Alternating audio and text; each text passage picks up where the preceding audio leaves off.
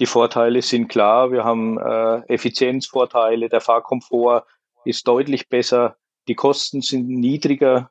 Und äh, von der Seite, äh, da ist teilweise der Unterschied so riesengroß zur Verbrennungsmaschine, dass man sich fragt, warum wir äh, immer noch mit so vielen Verbrennungsmaschinen unterwegs sind.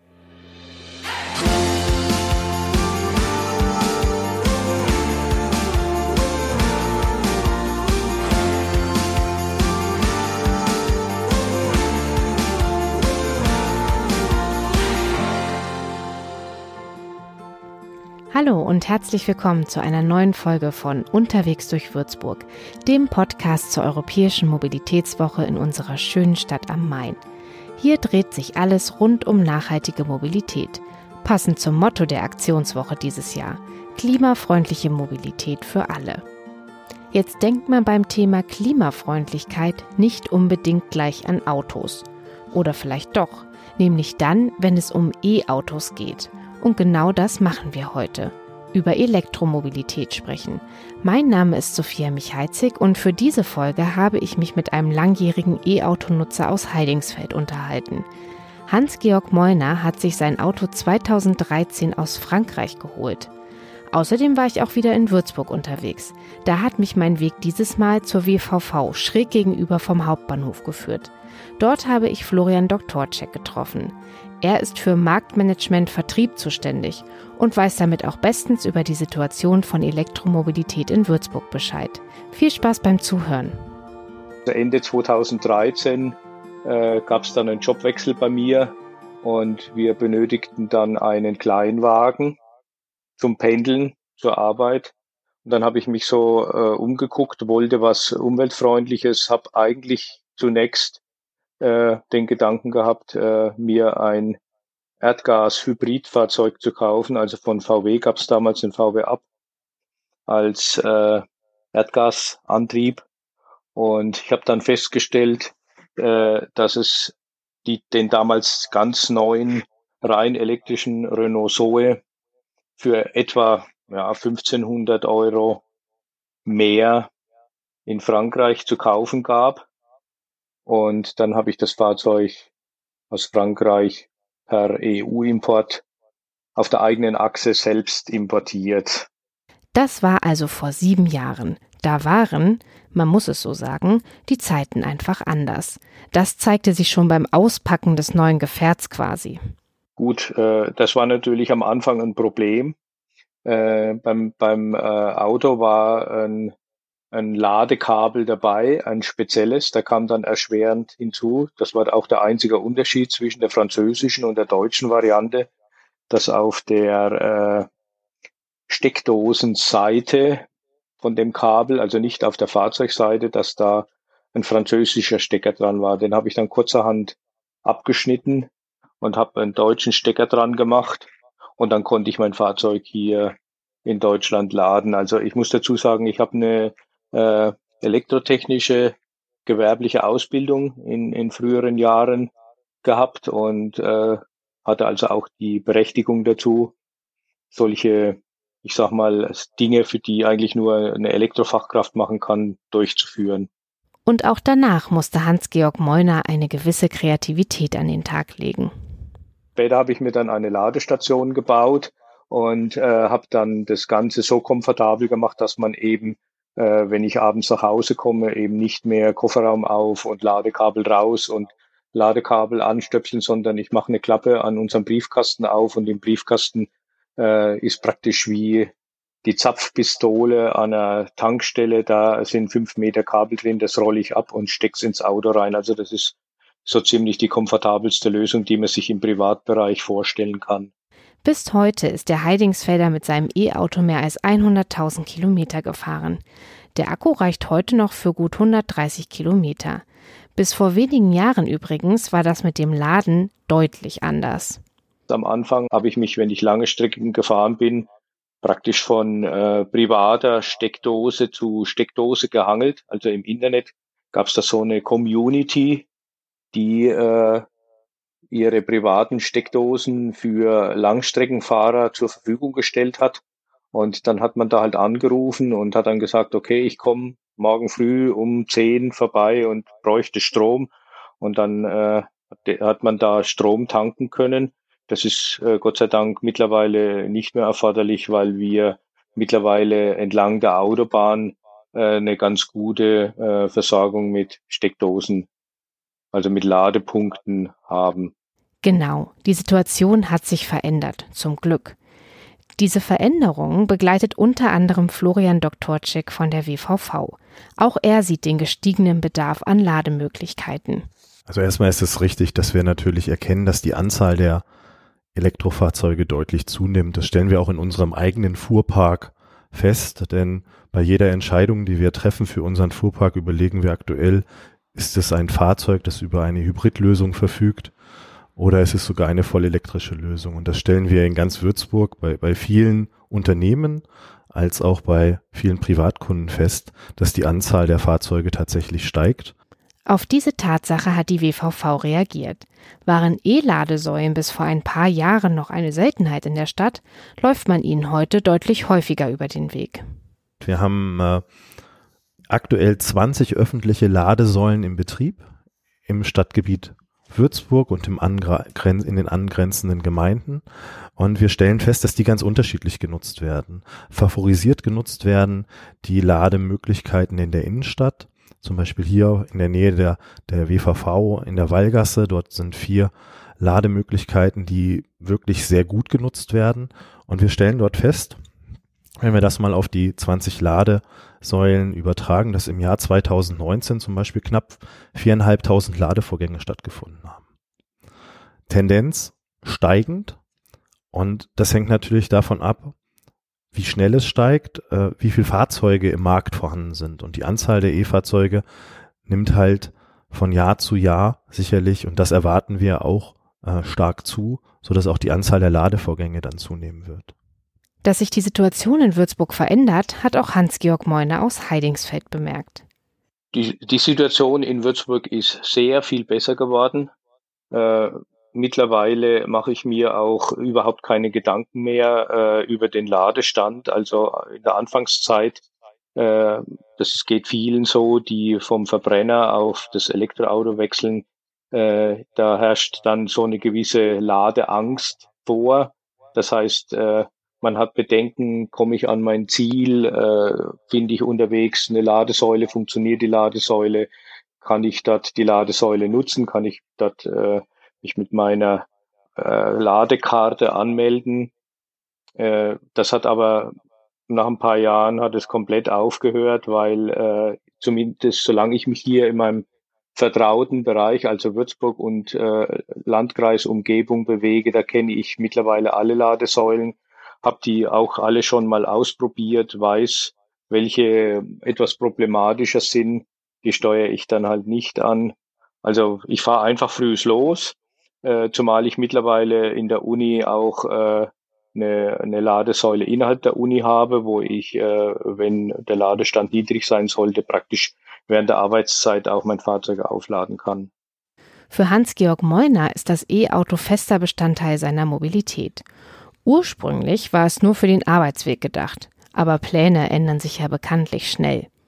Ursprünglich äh, hatte ich mal kalkuliert, äh, etwa 20, 30 Prozent unserer Fahrten, unserer familiären Fahrten mit dem Auto zu machen. Das hat sich aber dann ganz schnell rausgestellt, dass der Rest der Familie, also ich habe zwei erwachsene Kinder, dass die alle so begeistert waren von der Elektromobilität, dass die äh, dann alle schon gewartet haben, bis ich von der Arbeit nach Hause gekommen bin, um dann eben ihre kurzen Strecken mit dem Elektroauto zurückzulegen.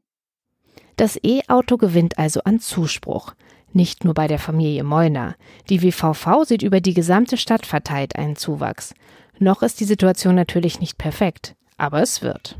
Wir haben an diesen 17 Ladepunkten in der Innenstadt letztendlich die Möglichkeit, dass Sie öffentlich laden können. Ähm, da fahren Sie dann vor äh, und laden für die Dauer des Ladevorganges Ihr Auto auf.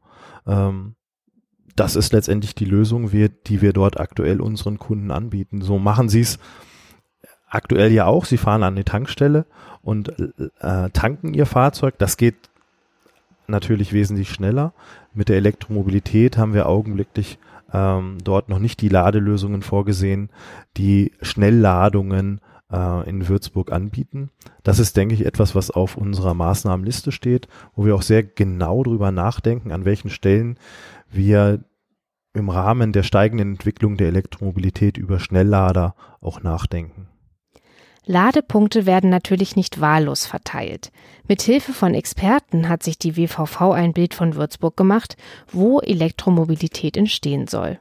Wir haben uns dann mit diesem Team an Personen sozusagen mit einem guten Bauchgefühl äh, im ersten Ansatz und dann mit einem analytischen Ansatz diesen Ladepunkten genährt und sie finden sie eigentlich dort, wo man sich aufhalten kann, wo man auch gut hinfahren kann, wo tatsächlich Verkehr auch stattfindet. E-Mobilität und eben die dazugehörigen Ladevorgänge finden also dort statt, wo sich Menschen für eine gewisse Zeit auch aufhalten können. Die Stadt Würzburg hat sich genau dafür etwas überlegt. Es gibt äh, seitens der Stadt das Konzept der Mobilstationen, wo auch die Anbindungspunkte zum öffentlichen äh, Personennahverkehr geboten sind, so dass man dann während des Ladens sich auch gut weiter bewegen kann. Und das ist ein Ansatz, den wir auch mit der Stadt gemeinsam aufgegriffen haben, an diesen Mobilstationen tatsächlich Ladepunkte für Elektromobilität zu schaffen. Was jetzt also, wenn ihr euch für ein E-Auto interessiert?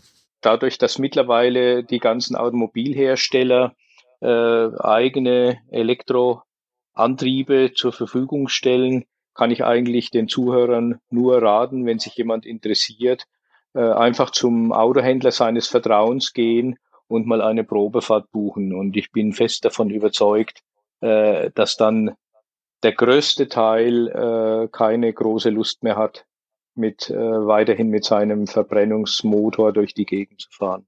Wahlweise könntet ihr zum Beispiel auch übers Carsharing ein E-Auto testen. Oder ihr nutzt den E-Mobilitätstag der WVV.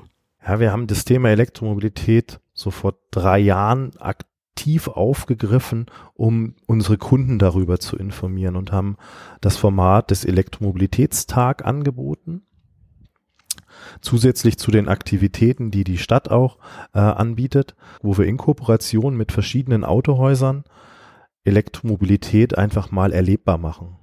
Und wir haben festgestellt, dass die Teilnehmeranzahl auf diesen Veranstaltungen von Jahr zu Jahr steigt.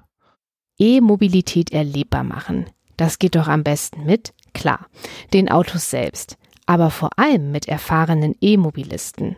Das Schöne ist, dass auch noch sehr, sehr viele erfahrene Elektromobilisten äh, ebenfalls dabei sind, ähm, die in der Region schon über Monate oder Jahre selbst mit dem E-Mobil unterwegs sind und dass die ihre Erfahrung gerne teilen. Also wir haben sehr, sehr positive Erfahrungen mit äh, diesen, diesen Elektromobilisten gemacht, die da ganz früh eingestiegen sind und auch äh, diese Erfahrungen gerne an andere Kunden weitergeben von uns. Natürlich tauchen im Zusammenhang mit E-Mobilität auch Fragen auf, zum Beispiel nach den Batterien, aber auch nach der Geräuschkulisse von E-Autos.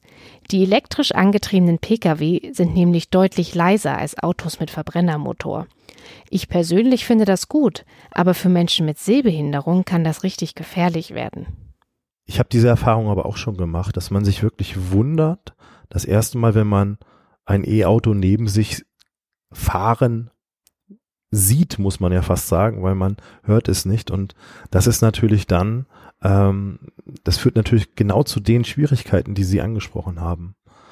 Mm, aber dass wir es von unseren Kunden oder aus anderen Bereichen diesbezüglich ähm, heran, herangetragen bekommen haben, das kann ich noch nicht bestätigen. Also es ist noch kein Thema für uns, wie wir diese dieses Thema zusammenbringen. Ich glaube, da, da werden sich aber Leute mit beschäftigen müssen. Da bin ich überzeugt von. Trotz allem, E-Autos sind im Kommen.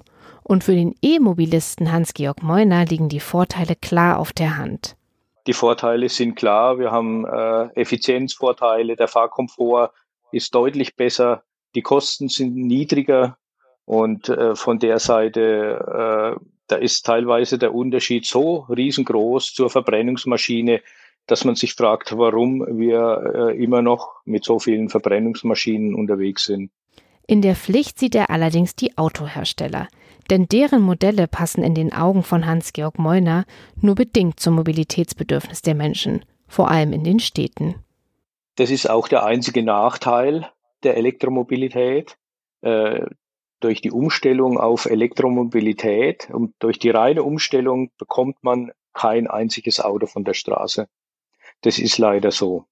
Und äh, ich beobachte ja äh, die verschiedenen Automobilhersteller, die äh, mittlerweile notgedrungen auf Elektromobilität umschwenken. Äh, viele machen dann aus meiner persönlichen Sicht den Fehler, dass sie einfach äh, ihre großen äh, Karossen mit einem Elektroantrieb ausstatten. Und äh, damit, also bin ich mir sicher, damit werden sie scheitern, weil äh, ich habe den Eindruck, die Bevölkerung ist teilweise deutlich weiter. Die fordern mittlerweile auch äh, umweltfreundliche Antriebe, umweltfreundliche Fahrzeuge, auch, äh, ich sag mal, Fahrzeuge oder, oder individuelle Mobilität, die äh, umweltfreundlich ist und die auch äh, für die Innenstadt geeignet ist. Übrigens, wenn ihr ein E-Auto habt und Würzburger Ladesäulen zum Laden nutzt, tankt ihr Ökostrom. Für die WVV ist das selbstverständlich. Bei uns in Würzburg ist es Ökostrom, den wir das haben wir ganz klar für uns entschieden an allen Ladepunkten, wo Elektromobilität genutzt wird, auch bei unserem Ladetarif zu Hause für die Elektromobilisten, sagen wir, das ist Ökostrom. Und das kann auch nur Ökostrom sein, denn das ist ja das, was die Bundesregierung mit dem Klimaschutzprogramm letztendlich auch vorhat umzusetzen, dass wir die Mobilität auf Basis der erneuerbaren Energien letztendlich umsetzen. Und Elektromobilität macht dann Sinn, wenn sie natürlich aus erneuerbaren Energien angetrieben wird.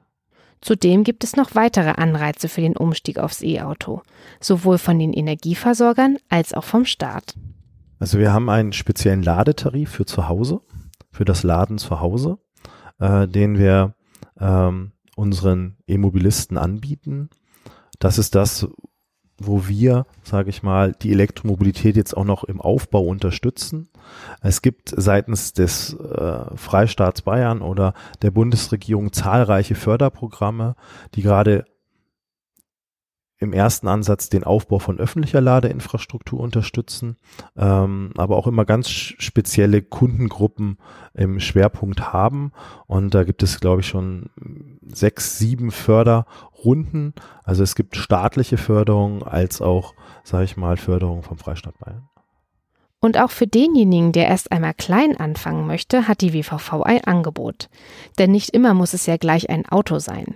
Das, was wir fördern, ist äh, dass wir uns überlegt haben, die Elektromobilität im Bereich von E-Rollern zu fördern. Und äh, nicht das klassische E-Fahrzeug, sondern äh, den kleinen wendigen E-Roller, den man vielleicht in der Stadt braucht. Ähm, und dort haben wir in Kooperation mit einem Hersteller eine Förderung aufgesetzt, sodass wir sagen, ähm, es gibt eine Förderung von bis zu 400 Euro, die wir auf die Investition für einen Kito-Roller äh, hier vorsehen. Das ist etwas, wie wir diesem Elektromobilitätswunsch unserer Kunden versuchen, ein bisschen zu helfen, den Einstieg zu finden. Unser E-Autofahrer Hans-Georg Meuner aus Heidingsfeld hat den Einstieg ja schon längst gefunden und deswegen auch noch einen Wunsch. Wenn wir äh, flächendeckend, ich sag mal, äh, den, den Großteil unserer Verbrenner durch äh, Elektroantriebe ersetzen wollen, dann, dann müssen wir natürlich etwas grundsätzlich anders machen. Also im Moment ist es ja so, dass wir äh, wenige Ladesäulen in der Stadt drin haben. Die reichen auch aus für die wenigen äh, Elektromobilisten. Aber wenn äh, das eine Technik werden soll, die jedermann benutzen soll, dann brauchen wir beispielsweise in der Marktgarage an jedem Parkplatz eine Lademöglichkeit. Und äh, was mittlerweile die, die Energieversorger, die wissen mittlerweile ganz gut Bescheid, die können damit umgehen. Aber was in der Anfangszeit ein Problem war, äh, man konnte sich selbst bei den Energieversorgern, konnte man sich nicht vorstellen, viele hundert Parkplätze äh, mit äh, Lademöglichkeiten auszustatten, weil sie dann die Angst hatten, dass die, äh, dass sie neue Trafostationen bauen müssen und äh, solche Dinge. Aber in der Stadt drin das, das ist eben das Tolle an der Elektromobilität, dass ich äh, das Fahren und das Laden, also sprich das Tanken, dass sich das komplett ändert im Vergleich zu der Verbrennungsmaschine. Also das ist so ein großer äh, Paradigmenwandel. Das lässt sich vergleichen mit dem Umstieg vom Pferd auf äh, die Dampfmaschine. Es gibt also noch was zu tun. Und wer weiß, vielleicht sitzt ihr ja zukünftig auch vermehrt in einem E-Auto. Alle wichtigen Informationen zu dieser Folge verlinke ich euch auf jeden Fall in den Show Notes. Und ich empfehle euch, diesen Podcast zu abonnieren, damit ihr keine weitere Folge verpasst. Denn auch über den ÖPNV, den Radverkehr oder die Barrierefreiheit gibt es Interessantes zu erfahren. Vielen Dank auf jeden Fall an meine beiden Gesprächspartner für die interessanten Einblicke und euch vielen Dank fürs Zuhören. Bis zum nächsten Mal.